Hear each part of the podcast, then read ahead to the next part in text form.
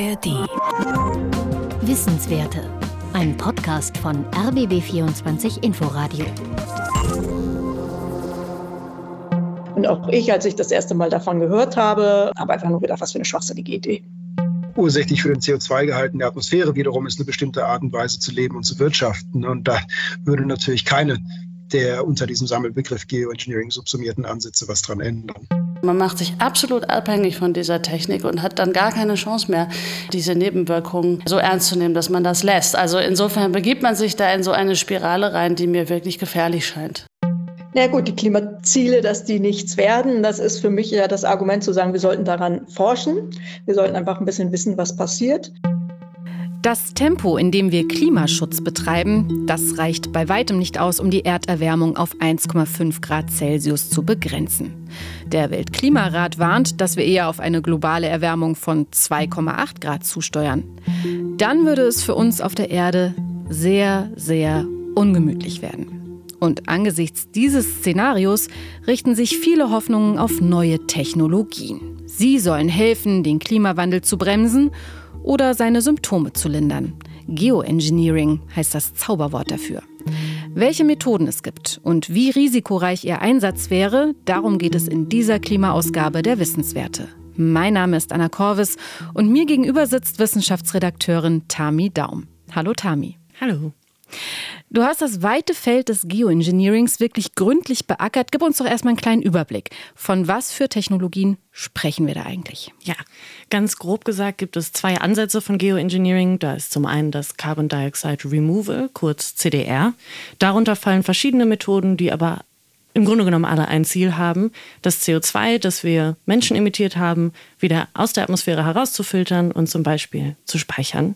Über solche Versuche wurde in den letzten Monaten viel berichtet und auch wir haben das Thema schon in einer Klimaausgabe behandelt. Ja, das war im Oktober und wer die Folge nachhören möchte, der findet sie in der ARD-Audiothek in den Inforadio Wissenswerten. Heute stellst du uns aber den zweiten Ansatz von Geoengineering vor, das sogenannte Solar Radiation Management, also solares Strahlungsmanagement. Das klingt auf Deutsch recht sperrig. Was ist denn das? Die Grundidee von Solar Radiation Management ist das Sonnenlicht, das normalerweise auf unsere Erde strahlt und sie erwärmt. Das soll direkt wieder zurück ins All reflektiert werden, um eben diesen Erwärmungseffekt zu verhindern. So soll es auf der Erde kühler werden. Das liegt, glaube ich, auf der Hand. Wie genau man das Sonnenlicht reflektieren will, dazu gibt es aber verschiedene Methoden. Wovon ich schon mal gehört habe, das ist die Idee, dass man Spiegel ins All hängen könnte. Das klingt erstmal ein bisschen absurd. Ja, total. Gleichzeitig ist es aber die Variante, die die Idee von solarem Geoengineering am besten veranschaulicht. Also man hängt Spiegel ins All und die reflektieren einen kleinen Teil vom Sonnenlicht, lenken es also direkt wieder weg von der Erde. Allerdings wäre das sehr teuer und sehr aufwendig. Es gibt Methoden, die einfacher wären. Eine davon setzt auf das Aufhellen von Wolken. Und um das besser zu verstehen, habe ich mich mit Dr. Ulrike Niemeyer verabredet. Sie ist Meteorologin und arbeitet in der Abteilung Klimaphysik des Max-Planck-Instituts für Meteorologie in Hamburg. Und sie hat mir das mit den Wolken so erklärt. Der Ansatz dazu ist, dass man versucht, in Regionen, wo es eben über den Ozean eine flache Wolkenschicht gibt, die eigentlich auch fast kontinuierlich dort ist. Dort könnte man zusätzlich Seesalz einbringen. Das sind eben auch ja ganz, ganz kleine Teilchen, die dann Kondensationskeime bilden. Das heißt, da bilden sich mehr kleine Wassertröpfchen. Und eine Wolke, die mehr kleine Wassertröpfchen enthält, ist heller. Eine hellere Wolke reflektiert dann eben mehr Sonnenstrahlung und dadurch würde es hier etwas kühler werden. Es gibt noch einen anderen Ansatz mit Wolken, der funktioniert quasi umgekehrt. Da sollen bestimmte Wolken am Himmel aufgelöst oder ausgedünnt werden. Die sogenannten Cirruswolken, das Wort war mir nicht geläufig vor der Recherche, die halten die Wärme nämlich davon ab, die Erde zu verlassen. Quasi wie eine Wand, durch die die Wärme nicht durchkommt. Also okay, Spiegel ins All hängen, Wolken aufhellen, andere Wolken entfernen. Das sind quasi schon mal drei Formen von Solar Radiation Management, ne? Genau. Die bekannteste Methode, die setzt aber auf Schwefel. Auf Schwefel in der Stratosphäre, also die zweite Schicht der Erdatmosphäre. Da soll der Schwefel eingebracht werden. Diese Idee haben wir uns Menschen von einem Naturspektakel abgeschaut. Seit einigen Stunden verdichtet sich die Meldungslage bei uns so, als würde eine große Eruption, ein großer Ausbruch dieses Vulkans unmittelbar bevorstehen. Um Ortszeit 8.51 Uhr flog der Berg in die Luft. Der philippinische Vulkan Pinatubo, der schon seit Tagen bedenklich rumorte, wurde von 4 gewaltigen Explosionen erschüttert. Ein Regen aus heißer Asche, Gasen und Gestein folgte und eine dichte, grau-grünliche Rauchwolke erhob sich über dem Vulkan. 1991 ist der Pinatubo ausgebrochen, wir haben das gerade gehört. Ein Vulkan auf den Philippinen, der hat damals richtig viel Schwefel in die Erdatmosphäre gepustet. Und danach ist Forschenden aufgefallen, hey, die globale Mitteltemperatur ist um 0,4 bis 0,5 Grad gesunken. Das brachte eben Paul Crutzen, der Nobelpreisträger für Chemie, der am Max-Planck-Institut für Chemie gearbeitet hat, auf den Gedanken, dass man das auch künstlich verwenden könnte. Also er hat den Gedanken wieder aufgegriffen. Tatsächlich, die Ursprungsidee kommt aus Russland von einem Herrn Budiko.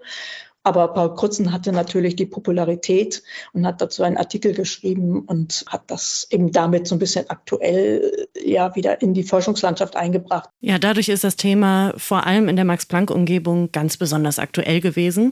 Ulrike Niemeyer hat mir erzählt, dass so dann die Frage aufgekommen ist, ob Forschende am Max-Planck das nicht mal simulieren könnten. Und daraus sind dann viele Projektideen entstanden.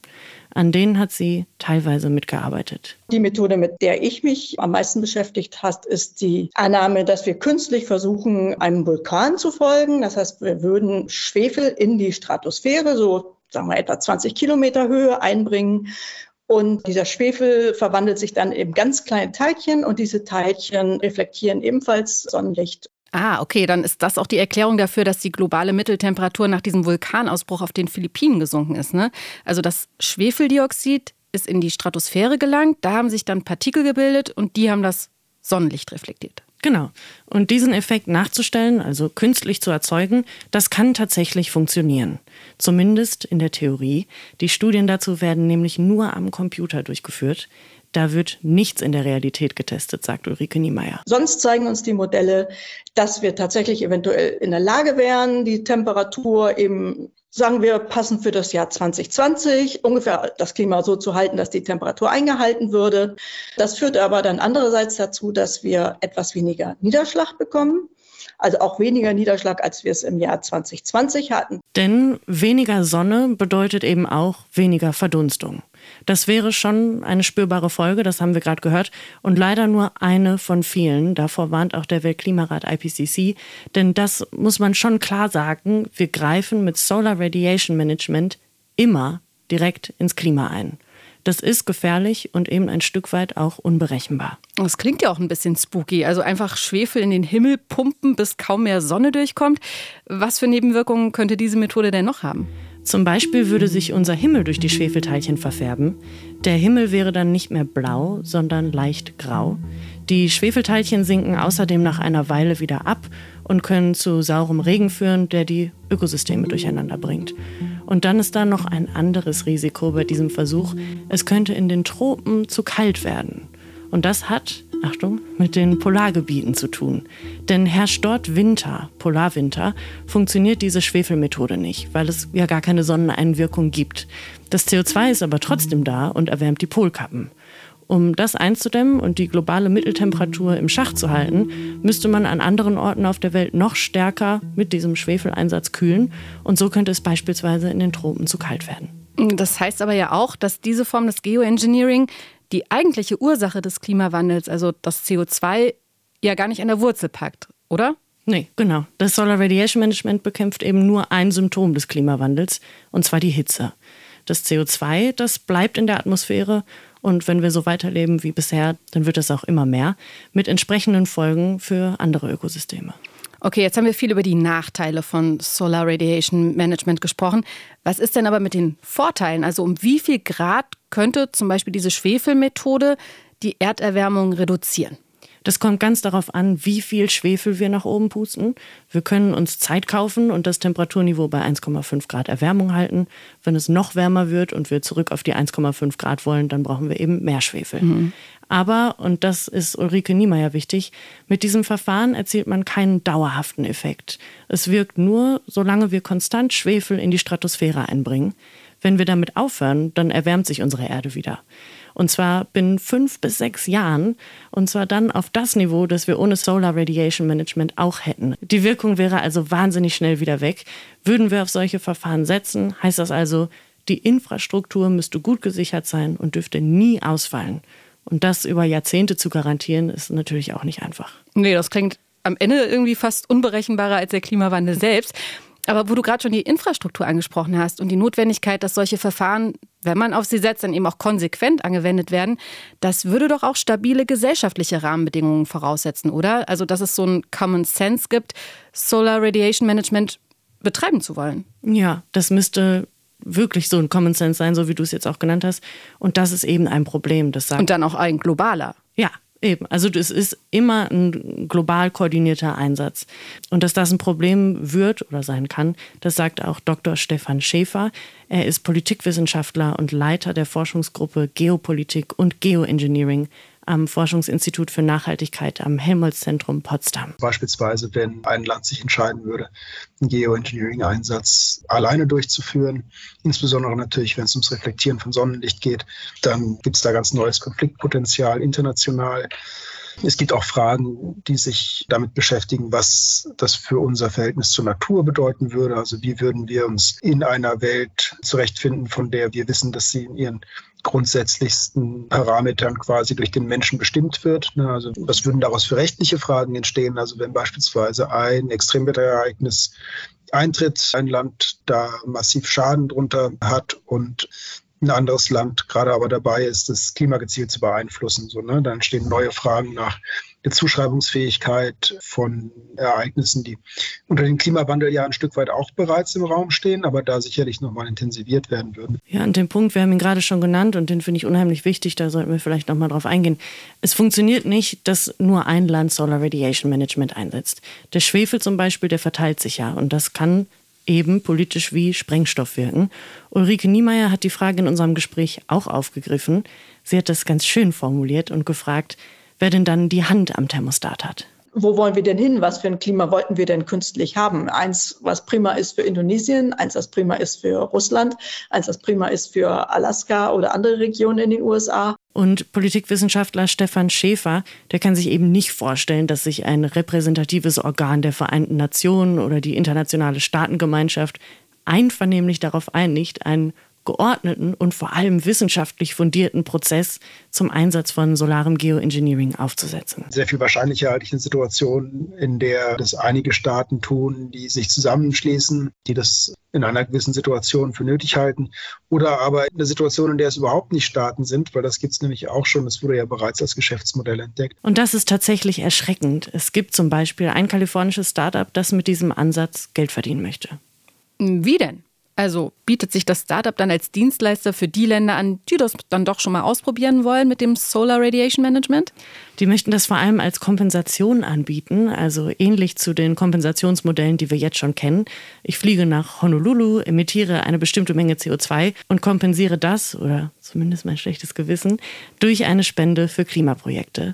Und bei diesen Startups, die auf Solar Radiation Management setzen, spendet man nicht, sondern kauft sogenannte Cooling Credits. Ich habe mir das mal auf der Webseite dieses Startups angeschaut.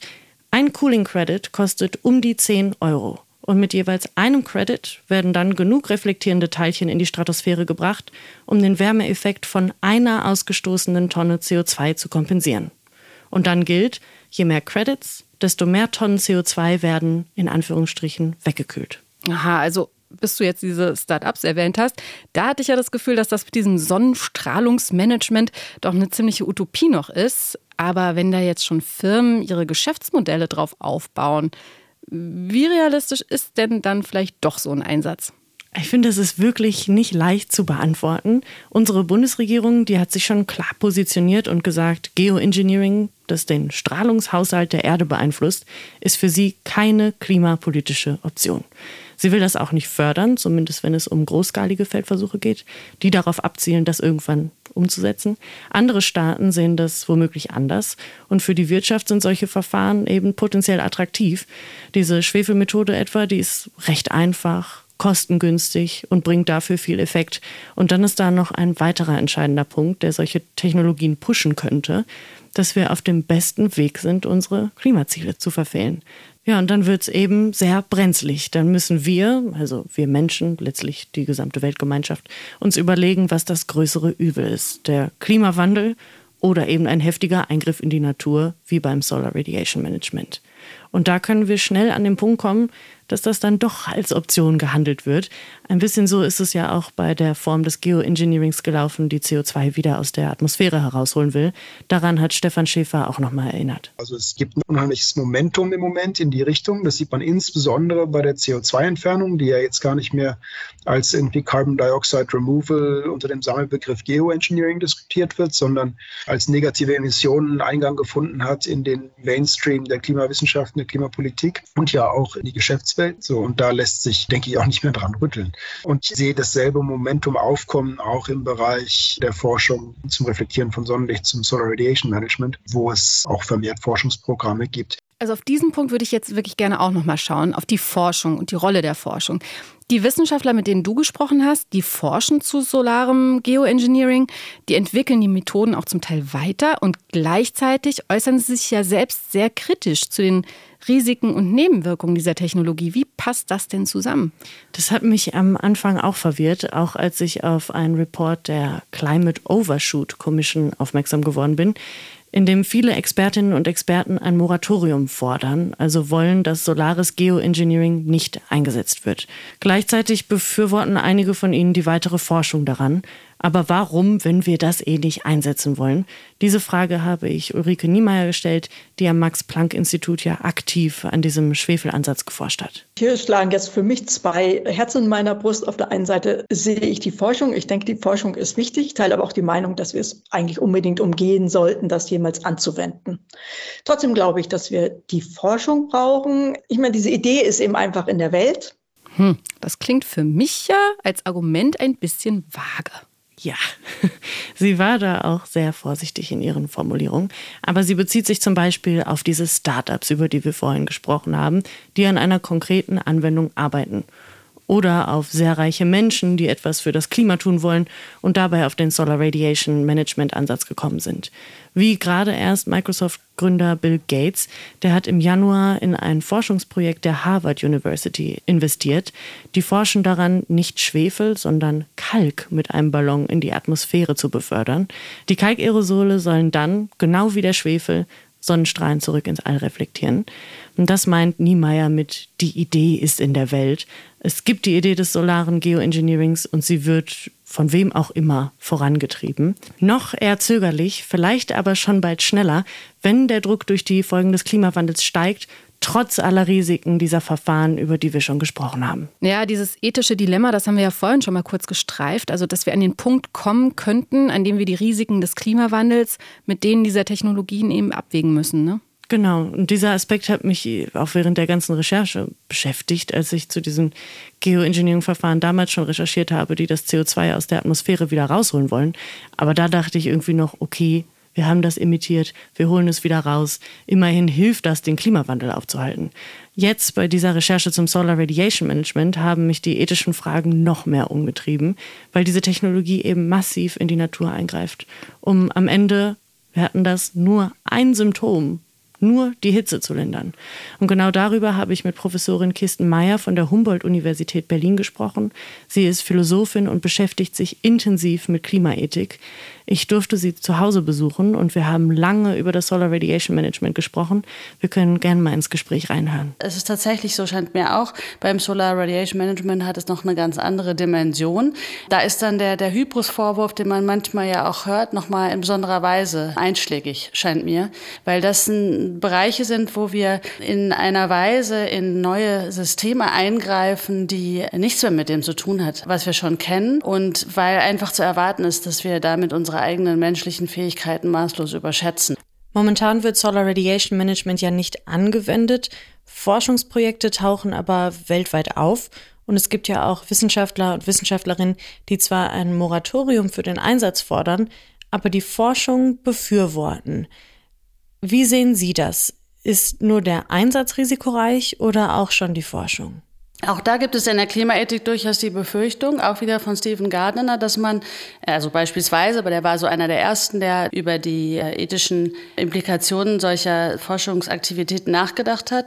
Und er weist auch, wie ich finde, ganz zu Recht darauf hin, dass manchmal dadurch, dass die Forschung stattfindet, die Anwendung dieser Forschungsergebnisse wahrscheinlicher wird. Und das andere ist halt eben, dass in dem Moment, wo man das tut, diese Forschung betreibt, in diese Forschung investiert, ja, eine Art von Aktivität suggeriert wird, die vermeintlich dem Klimawandel irgendwie entgegenwirkt. Und ja, da kommt dann eben das Problem ins Spiel, das eben Stephen Gardiner dann auch so formuliert hat, dass dadurch die Bemühungen zur Reduktion von CO2 halt eben konterkariert werden könnten. Okay, das heißt, auch die Forschung wirft immer grundsätzliche Probleme auf. Wie ist das denn bei einem Einsatz, beziehungsweise ja irgendwo auch schon bei der Forschung? Da wird ja auch immer schon Schwefel hochgepustet. Das hat ja immer eine globale Auswirkung, oder nicht? Ist das nicht auch problematisch? Ja, die Anwendung dieser Technologie hat eine globale Dimension, wie natürlich auch der Klimawandel. Aber hier würde es aller Voraussicht nach zu Nebenwirkungen kommen, die bestimmte Weltregionen dann besonders betreffen. Und in diesen Regionen können dann die Auswirkungen des Solar Radiation Managements auch wesentlich vielleicht gravierender sein als die Auswirkungen des Klimawandels selbst, sodass die dort lebenden Menschen gar kein Interesse daran haben, dass diese Techniken eingesetzt werden. Und es ist auch gar nicht klar, woher eigentlich die Legitimation dafür kommen sollte, diese Techniken auf diesem globalen Maßstab einzusetzen, weil tatsächlich dafür eine globale Einigung irgendwie erforderlich wäre. Alle müssten dem irgendwie zustimmen und es ist nicht zu sehen, wie das passieren soll. Auch die Kontrollinstanzen sind nicht gegeben, sodass irgendwie zu erwarten wäre, dass da ein unilaterales, einseitiges Vorgehen zu befürchten wäre, was dann auch ein erhebliches Konfliktpotenzial mit sich bringt. Und so die düstersten Warnungen in dem Bereich gehen ja bis hin zu militärischen Auseinandersetzungen um den Einsatz dieser Techniken oder sogar militärische Auseinandersetzungen mit Hilfe des Einsatzes solcher Techniken, wenn das dann schließlich sogar irgendwie auf eine Weise als Waffe missbraucht werden könnte. Und das sind Schreckensszenarien, die aber meines Erachtens hier ernst zu nehmen sind. Kirsten Meyer sieht den Einsatz von Solar Radiation Management also wirklich sehr kritisch. Mir hat das Gespräch nochmal gezeigt, wie wenig wir da eigentlich an der Hand haben. Vor allem, wenn wir über das Solar Radiation Management sprechen, da sind einfach so viele Fragezeichen. Stichwort Fragezeichen. Was mich jetzt noch interessiert, wurde das Solar Radiation Management denn jemals außerhalb eines Computers erforscht? Also gab es schon mal Feldversuche dazu? Also beim solaren Geoengineering gab es bisher keine großen Feldversuche. Das ist ja auch einfach sehr riskant. Kleine Experimente mit Minimengen an Schwefel, die sind sicher nicht so problematisch für das Klima, aber große Feldversuche nehmen ja direkt Einfluss auf die Natur. Dazu nochmal Politikwissenschaftler Stefan Schäfer vom Helmholtz-Zentrum in Potsdam. Es gibt Überlegungen dazu, wie man mit Feldversuchen umgehen sollte, also wie man sie regulieren sollte beispielsweise, was für Prozeduren da notwendig wären, um Feldversuche zu genehmigen etc. Und es wurde natürlich ein Feldversuch kürzlich auch dann abgesagt, der in Schweden, glaube ich, hätte stattfinden sollen, im Norden von Schweden. Das war was aus den USA geplant war und dann relativ kurzfristig abgesagt wurde, weil es zu Protesten kam seitens der indigenen Bevölkerung dort. Ja, er bezieht sich hier auf ein Forschungsprojekt der Harvard University. Das habe ich vorhin schon kurz erwähnt. Bill Gates fördert das. Im Rahmen dieses Projekts wollten Forschende 2021 ein Experiment in Schweden wagen. Sie wollten einen Ballon aufsteigen lassen. Der sollte wissenschaftliches Equipment in 20 Kilometer Höhe bringen. Und das sollte später dazu dienen, Solar Radiation Management mit Kalk zu testen. Das funktioniert wie beim Schwefel. Das sind also reflektierende Teilchen. Gar nicht einverstanden damit war die indigene Bevölkerung im Norden Lapplands. Herr Schäfer hat das gerade schon angesprochen. Die haben auf der Straße gegen diesen Versuch protestiert und einen Brief an die Harvard-Universität geschickt. Hier ein Auszug. Das Klima zu manipulieren steht in starkem Widerspruch zu unserem Verständnis und unserer Erfahrung, wie man die Natur respektiert und in Harmonie mit ihr lebt. Deshalb sehen wir diese Technologie nicht als Teil unserer Zukunft. Ein Hauptproblem dieser Technologie liegt darin, dass sie das Potenzial hat, das Klima, das Wetter und die biologische Vielfalt regional und lokal sehr unterschiedlich zu verändern. Die Auswirkungen sind schwer, wenn nicht gar unmöglich, vorherzusagen. Das Experiment wurde abgesagt, das Forschungsprojekt läuft aber weiter. Widerstand aus der Bevölkerung gegen Geoengineering gibt es oder gab es nicht nur im hohen Norden. Auch hier in der Region in Beeskow war vor 10 Jahren mal ein Experiment zur CO2-Entnahme und Speicherung geplant. Auch das wurde abgesagt, weil Anwohner dagegen protestiert haben. Daran sieht man also, dass die Akzeptanz in der Gesellschaft auch ein wichtiger Punkt ist, den man bei der Diskussion über Geoengineering eben berücksichtigen muss. Noch ein Punkt. Neben all den technologischen, ethischen, politischen Fragen, vor die uns Geoengineering stellt. Viele von ihnen haben wir ja in dieser Klimaausgabe jetzt zumindest angerissen, diesmal mit Fokus auf das Solar Radiation Management. Und du hast dich ja sehr tief in dieses Thema reingewühlt. Was ist denn dein ganz persönliches, subjektives Fazit nach dieser ganzen Recherche und den Gesprächen mit den Expertinnen und Experten? Ich denke, dass vor allem das Solar Radiation Management eine wirklich ganz fragwürdige Technologie ist. Einen Einsatz sollten wir meiner Meinung nach unbedingt vermeiden. Ich glaube einfach nicht, dass eine Technologie mit so vielen Ungewissheiten die richtige Antwort auf eine so große Krise ist. Da sind zu viele Ungewissheiten, zu viele andere Symptome vom Klimawandel, die wir zusätzlich noch bekämpfen müssten. Bei der CO2-Entnahme sehe ich das etwas anders. Die kann uns ja tatsächlich dabei helfen, CO2 aus der Atmosphäre zu nehmen. Am Ende müssen wir trotzdem, und es bleibt immer das Gleiche, unseren CO2-Ausstoß reduzieren. Vor allem, weil die Technologien ja auch ihre Grenzen haben. Also es gibt nicht unendlich viel Speicherplatz für CO2 auf unserem Planeten und irgendwann passt auch nicht mehr genug Schwefel in die Atmosphäre. Das Emittieren von CO2 wird uns also so oder so auf die Füße fallen. Die Frage ist nur, wann. Danke, Tami. Danke dir. Das waren die Wissenswerte heute mit einer Klimaausgabe zu den Versuchen, über Beeinflussung der Sonnenstrahlung die Erderwärmung zu bremsen. Mein Name ist Anna Corves. Danke fürs Zuhören und auf bald. Wissenswerte. Ein Podcast von RBB24 Inforadio. Wir lieben das Warum.